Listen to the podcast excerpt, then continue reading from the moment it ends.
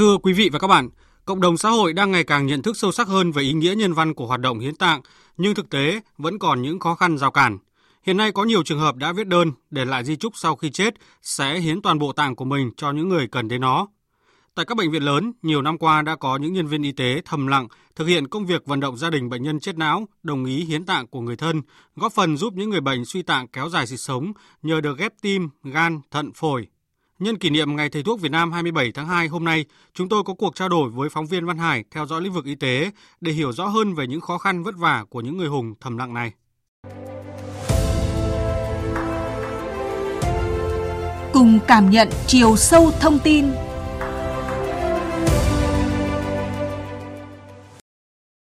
Tôi tên là Nguyễn Xuân Khu, ở xóm Khe Mo hai, xã Khe Mo, huyện Đồng Hỷ, tỉnh Thái Nguyên. Thì con trai tôi là cháu Nguyễn Thành Trung. Cháu nó đi vào cái điểm đen về giao thông hay xảy ra tai nạn. Thôi thì con mình nó không may rủi ro thì mình đưa cháu về mà chôn hay hỏa táng thì cái duyên để cứu người khác nó không có. Thì tôi cũng nghĩ là để cháu nó còn được tồn tại sang người khác thì con mình chứng tỏ là vẫn còn tồn tại. Vừa rồi là ý kiến của người nhà, gia đình nạn nhân không may chết não đã đồng ý hiến tạng để cứu nhiều người. So với trước đây thì người dân đã thay đổi nhận thức về hoạt động hiến tạng ra sao, thưa anh Văn Hải? À, vâng, thưa quý vị thính giả và thưa anh Duy Quyền, từ chỗ rất khó khăn, năm hai không một bốn, cả nước chỉ có hai trăm sáu mươi lăm người đăng ký hiến mô tạng khi qua đời. Thì đến nay đã có khoảng tám mươi sáu nghìn người đăng ký thực hiện nghĩa cử cao đẹp này. Đặc biệt là trên toàn quốc đã có khoảng một trăm sáu mươi trường hợp chết não hiến mô tạng. Những con số biết nói đã cho thấy nhận thức về hoạt động hiến tạng đã có những thay đổi tích cực theo thời gian, thưa anh. Mặc dù nhiều người dân đã thay đổi nhận thức về ý nghĩa nhân văn của hoạt động hiến tạng, thế nhưng vẫn còn đó những cái rào cản lớn đối với hoạt động này, phải không thưa anh? Vâng, quan niệm chết phải toàn thây còn khá nặng nề nên công tác vận động hiến mô tạng ở nước ta vẫn gặp nhiều khó khăn. Chỉ cần một người trong gia đình bệnh nhân chết não không đồng ý hiến tạng của người thân là nghĩa cử cao đẹp này không được thực hiện. Ở trên thực tế có những câu chuyện rất đáng tiếc mà chúng tôi được biết khi phỏng vấn thạc sĩ Phạm Thị Đào, trưởng đơn vị tư vấn và điều phối ghép tạng thuộc Trung tâm Ghép tạng Bệnh viện Hữu nghị Việt Đức. Có một trường hợp là chú này thì là vợ chú đã bị bệnh tim và mất. Sau đó chú chỉ còn có một người con trai, một người con gái. Thế thì khi mà con chú bị tai nạn thì tôi đã là người vận động chú và chú đồng ý để hiến tặng mô tạng cho con. Nhưng mà cái người con gái đó và họ hàng không đồng ý cho hiến tặng mô tạng. Và khi mà đi lên bàn mổ rồi tất cả các ekip đã chuẩn bị lên bàn chỉ chờ có phẫu thuật là rạch da ra để hiến tặng mô tạng thôi. Thì ngay lập tức là mọi người nhốt chú vào trong cái khách sạn gì đó. Và trong khi chú ở trong khách sạn thì chú vẫn gọi điện cho tôi. Chú vẫn muốn hiến tặng Đào ạ. Nhưng bây giờ mọi người dốt chú ở cái khách sạn này cho ra đón chú đi để chú đồng ý để hiến. Thế nhưng mà lúc đó thì tôi hỏi thế chú ở khách sạn nào và chú cũng không biết là vì mọi người bắt chú dốt chú trong đó rồi. Cứ ra đây đi. Và sau đó độ năm phút thì chúng tôi không còn tín hiệu của chú ấy nữa và tôi cũng không biết chú đâu và tôi cũng đã báo cáo lại với ban lãnh đạo và sau đó cuộc đó là hôm đó là chúng tôi phải dừng lại. Được biết hiện nay nước ta đã có mạng lưới tư vấn vận động hiến tạng. Vậy thì mạng lưới này hoạt động ra sao thưa anh? Vâng, đây cũng là câu hỏi mà mới đây chúng tôi đã phỏng vấn Phó Giáo sư Tiến sĩ Đồng Văn Hệ, Phó Giám đốc Bệnh viện Hữu nghị Việt Đức, Giám đốc Trung tâm Điều phối Quốc gia về ghép bộ phận cơ thể người. Và chúng tôi đã nhận được câu trả lời như sau. Mô hình mười sáu bệnh viện trong mạng lưới gọi thí điểm ấy, thì chúng tôi hoạt động theo cái mô hình chúng tôi học tập ở nước ngoài.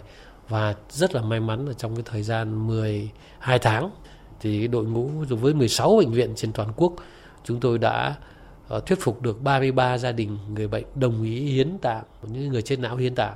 Chúng ta thấy là con số mười sáu bệnh viện trong vòng một năm mới có ba mươi ba người thì chúng thấy có vẻ hơi ít. Nhưng mà nếu chúng ta so sánh với bốn trăm sáu mươi sáu bệnh viện trên toàn quốc, cùng với quy mô, cùng với cái tính chất tương tự như mười sáu bệnh viện chúng tôi thiết lập, thì mười sáu bệnh viện của chúng tôi triển khai cái phương án này có ba mươi ba người đồng ý. Trong khi đó hơn bốn trăm bệnh viện khác thì chỉ có hai trường hợp đồng ý. Thì chúng tôi tiếp tục cái công việc đấy bằng cách chúng tôi đào tạo thêm, mở rộng cái mạng lưới vào miền Nam và miền Trung và miền Bắc. Như vậy đến nay là chúng tôi đã đào tạo được cho hai mươi ba bệnh viện ở ngoài Bắc, mười lăm bệnh viện ở miền Trung và hai mươi bệnh viện ở miền Nam. Dạ vâng, hoạt động tư vấn vận động hiến tạng trong khi gia đình đang lúc đau buồn, bối rối thì thật sự là công việc cực kỳ khó khăn, nhạy cảm. À, qua quan sát của anh thì các bác sĩ tư vấn viên đối mặt với những khó khăn ra sao thưa anh? Vâng, theo tiến sĩ bác sĩ Dư Thị Ngọc Thu, ở đơn vị điều phối ghép các bộ phận cơ thể người thuộc Bệnh viện Chợ Rẫy, Thành phố Hồ Chí Minh, thì công tác vận động hiến mô tạng chưa bao giờ là không khó khăn cả, nhất là đối với việc tiếp cận vận động gia đình bệnh nhân chết não. Và chúng ta cùng nghe tiến sĩ bác sĩ Dư Thị Ngọc Thu kể một câu chuyện cụ thể để minh chứng cho điều này. Có những cái người người ta nói chứ, nhà tôi có một cái đứa con, nó khá là ngỗ nghịch. Tôi chắc chắn rằng nó sẽ chống đối cái chuyện tôi quyết định. À, nhưng bác sĩ đừng cho nó biết, cứ làm đi. Tôi nói không được, vì cái người con này trên mười tám tuổi là người con này cũng có quyền công dân của họ. Ông phải giải thích và cổ phải đồng thuận. Nếu cổ không đồng thuận thì cũng không được, tại giờ cổ là con. Cái ông mới nói là thôi bác sĩ cho tôi thời gian để tôi nói chuyện. Thì cổ nói rằng là à, tôi chỉ đồng ý hiến tạng của mẹ tôi khi nào tôi thấy tim mẹ tôi không còn đập nữa thì tôi mới ấy, còn giờ tim mẹ tôi vẫn còn đập, à, bà chưa chết. Thì người ta có cái suy nghĩ là tim còn đập có nghĩa là mình cũng vẫn còn đang sống. Nhưng mà trong cái định nghĩa về y khoa, chết não có nghĩa là chết. à, Tuy nhiên cái thời gian đưa đến tử vong của cái người chết não một cách tự nhiên nó sẽ tùy thuộc vào cái vùng tổn thương của não. Nó có thể dẫn đến cái chuyện ngưng tim nhanh hay chậm. Nhanh nhất thì có thể trong vòng hai mươi bốn đến bốn mươi tám giờ, hoặc chậm nhất có thể kéo dài tới cả tuần.